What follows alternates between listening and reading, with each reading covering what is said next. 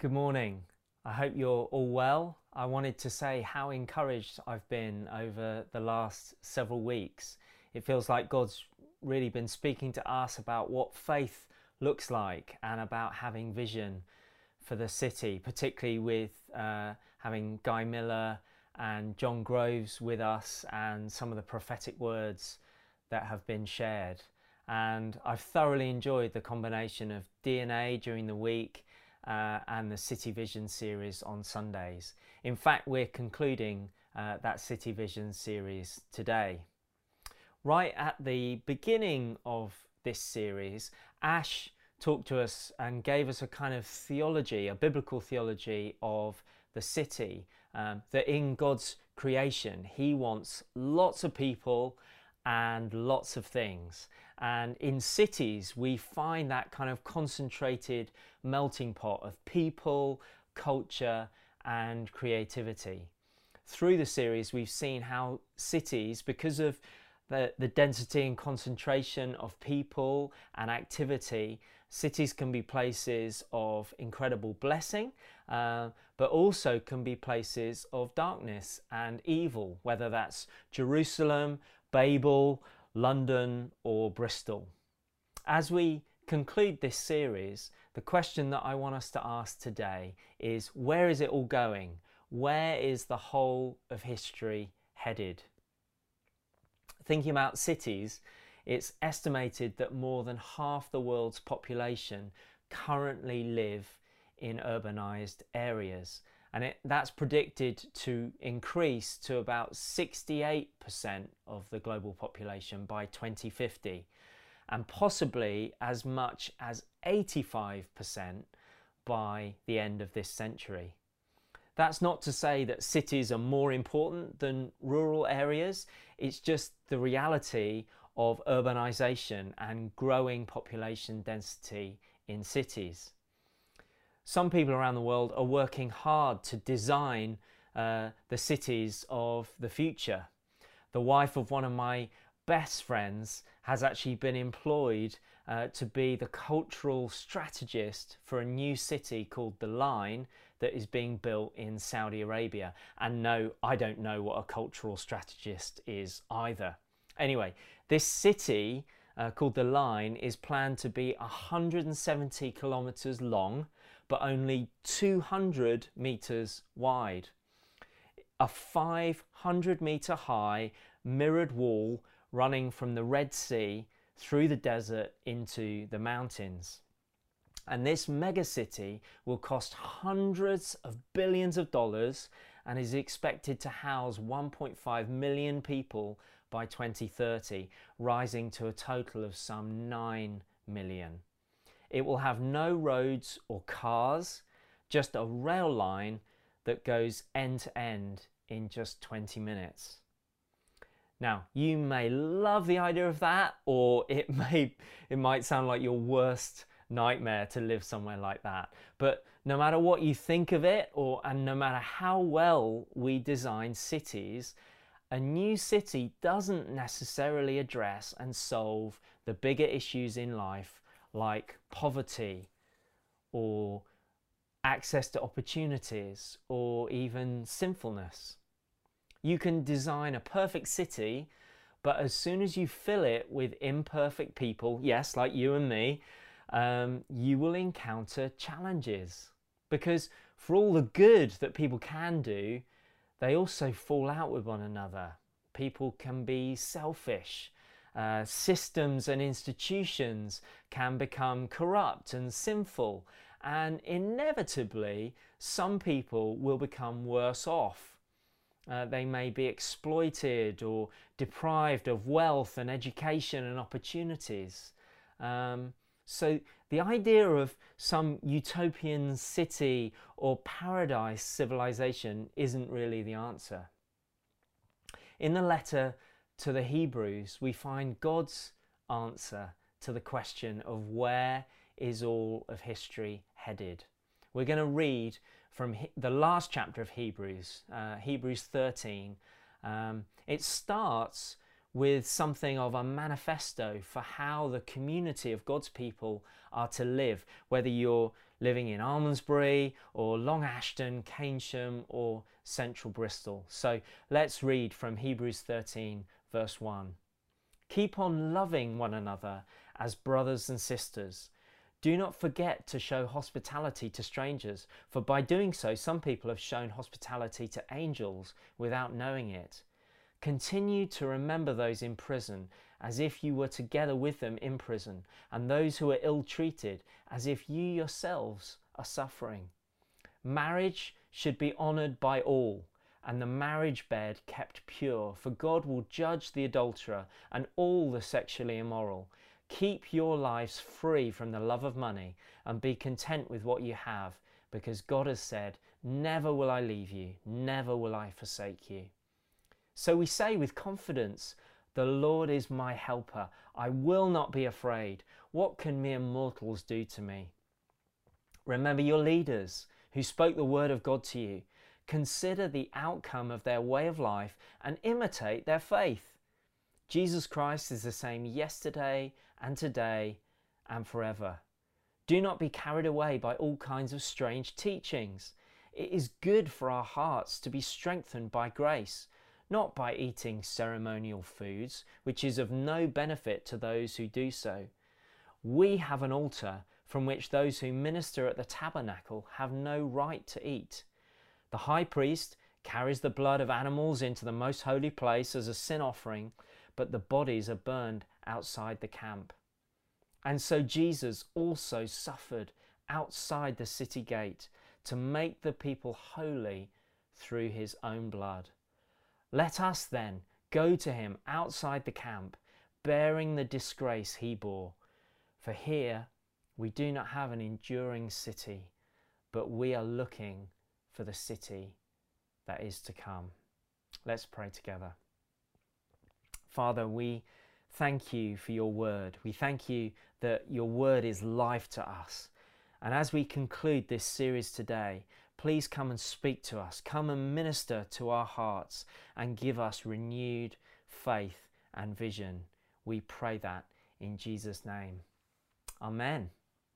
So, a very brief bit of context. Uh, we don't know the author of this letter, but it was addressed to Jewish people who had come to faith in Christ as an encouragement to them to leave behind their old practices and embrace their newfound faith in Christ. That's why the writer is writing. It's not about ceremonial foods, it's about coming to Jesus and putting our faith in His sacrifice. I mean, what a rich chapter Hebrews 13 is. It, it feeds my soul just reading it. But due to time, we're just going to focus on the very end, on those final words, looking for the city that is to come. Because where it's all going, where all of history is headed, affects our own perspective and it informs how we live now.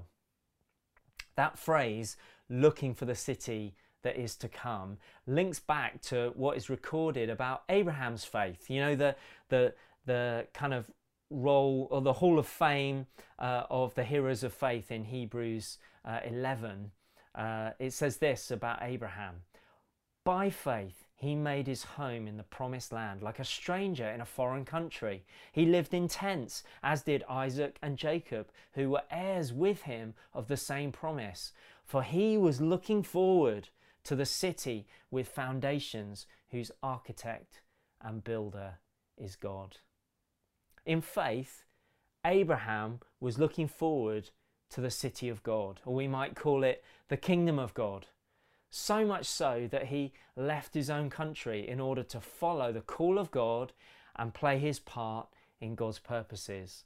And yet, despite all that happened and all that God did, actually, God's people and indeed the rest of humanity weren't able to build the kingdom of God any more than they succeeded in building the Tower of Babel. As I said earlier, you can build a perfect city, but as soon as you fill it with imperfect people, you have a problem. We need someone or something who can deal with the problem of sin, who can set us free from slavery to the desire for power or sex or money.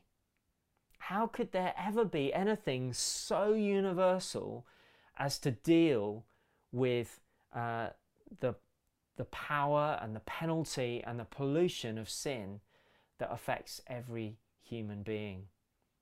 Many of us actually have discovered the answer. Something that seems too good to be true, and yet it's so good that it is true. God sent his own Son. Jesus was born of a virgin, conceived by the Holy Spirit. He was born as a baby, fully God in flesh and fully human. Jesus understood what it means to be tempted in every way, what it means to suffer, and yet he never gave in to temptation.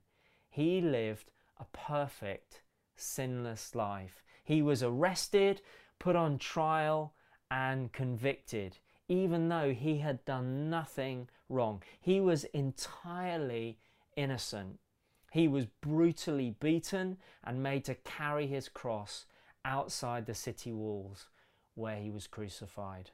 And as the writer to the Hebrews writes in verse 12, Jesus suffered outside the city gate to make the people holy through his own blood. Why did he do that? Well, just a chapter earlier in, in Hebrews 12, the writer says, For the joy set before him, he endured the cross. What was the joy that would make Jesus endure the cross? It was you and me. It was the joy of knowing that if we put our faith in Him, believing that He died as a perfect sacrifice in our place to pay the price for all that we have done wrong, then we would be forgiven and be able to have a restored relationship with God where we have previously been separated by sin. Jesus died outside the city in order to make a way for anyone to come in, to build a heavenly city, a perfect kingdom full of imperfect people like you and I from every tribe and language and nation who have been made righteous through faith in Jesus. And all of that so that we can live and be with Him forever. That's what Bristol and the surrounding towns and villages need to hear. That is the solution to the problem of sin. People need to know that truth. They may feel like they want you know, better schools or green spaces or employment opportunities, but they need to know this life changing truth. That's how uh, a right wing nationalist can uh, live side by side with an asylum seeker or someone who's been in prison uh, can live side by side with someone who's been a victim of crime. If they understand and are changed by the gospel, the good news of Jesus Christ, that there's uh, then there's been true repentance, true forgiveness, and true reconciliation. And then we get a taste of what this perfect community uh, of people who have been saved by faith in Jesus Christ. We get an idea of what it will look like in Revelation 21, uh, reading from verse 2. I saw the holy city, the new Jerusalem, coming down out of heaven from God, prepared as a bride beautifully dressed for her husband. And I heard a loud voice from heaven from, from the throne saying, Look, God's dwelling place is now among the people, and he will dwell with them. They will be his people, and God himself will be with them and be their God. He will wipe away every tear from their eyes. There will be no more death, or mourning, or crying, or pain, for the old order of things has passed away. This heavenly city will be perfect. You see its perfection in how it's described uh, in John's vision in the rest of Revelation 21. John sees a city that's a perfect cube, 1400 miles across. That's in each dimension. That certainly puts the line in, in Saudi Arabia in perspective. But actually, we shouldn't read uh, this description uh, in a literal way. This is metaphorical language pointing towards the perfection of the heavenly city. And Revelation 21 is laden with symbolism. So the 12 gates that uh, John describes around the city represent the 12 tribes of Israel. The, the foundations uh, of 12 different kinds of precious stones. Um, in verses 19 and 20 of Revelation 21. They're reminiscent of the breastpiece worn by the high priest in Exodus 28, the symbol of communion with God, uh, with those 12 gems uh, representing the 12 tribes of Israel over the high priest's heart, representing the people before God. And those 12 jewels are the foundations of the city. And as John writes in verse 23, the city does not need the sun or the moon to shine on it, for the glory of God gives it light, and the Lamb is its lamp. Jesus is the light of the city, the Sun of righteousness risen with healing in his wings. Where one person, the high priest, entered the presence of God, now all people throughout history who have put their faith in Christ Jesus will dwell in a city full of God's presence. It all started in a garden where God placed Adam and Eve to steward and cultivate and multiply. And we know that it all went wrong as they fell into sin. But in these passages, we see where it's all going, where the whole of history is headed. John tells us more about this heavenly city in the next chapter in Revelation 22, and it is a garden city. Let's read it together. Then the angel showed me the river of the water of life, as clear as crystal, flowing from the throne of God and of the Lamb, down the middle of the great street of the city. On each side of the river stood the tree of life, bearing twelve crops of fruit, yielding its fruit every month and the leaves of the tree are for the healing of the nations. No longer will there be any curse. The throne of God and of the Lamb will be in the city, and his servants will serve him. They will see his face, and his name will be on their foreheads. There will be no more night. They will not need the light of a lamp or the light of the sun, for the Lord God will give them light, and they will reign forever and ever. It's going to be the most glorious, stupendous, beautiful, breathtaking thing ever. Can you imagine it?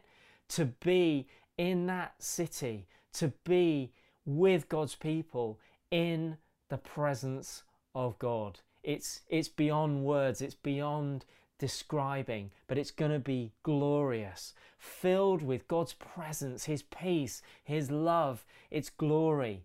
That's, that's why Paul can write in Philippians to live is Christ and to die is gain. It's why when we sing in Christ alone, we can sing no guilt in life, no fear in death. This is the power of Christ in me.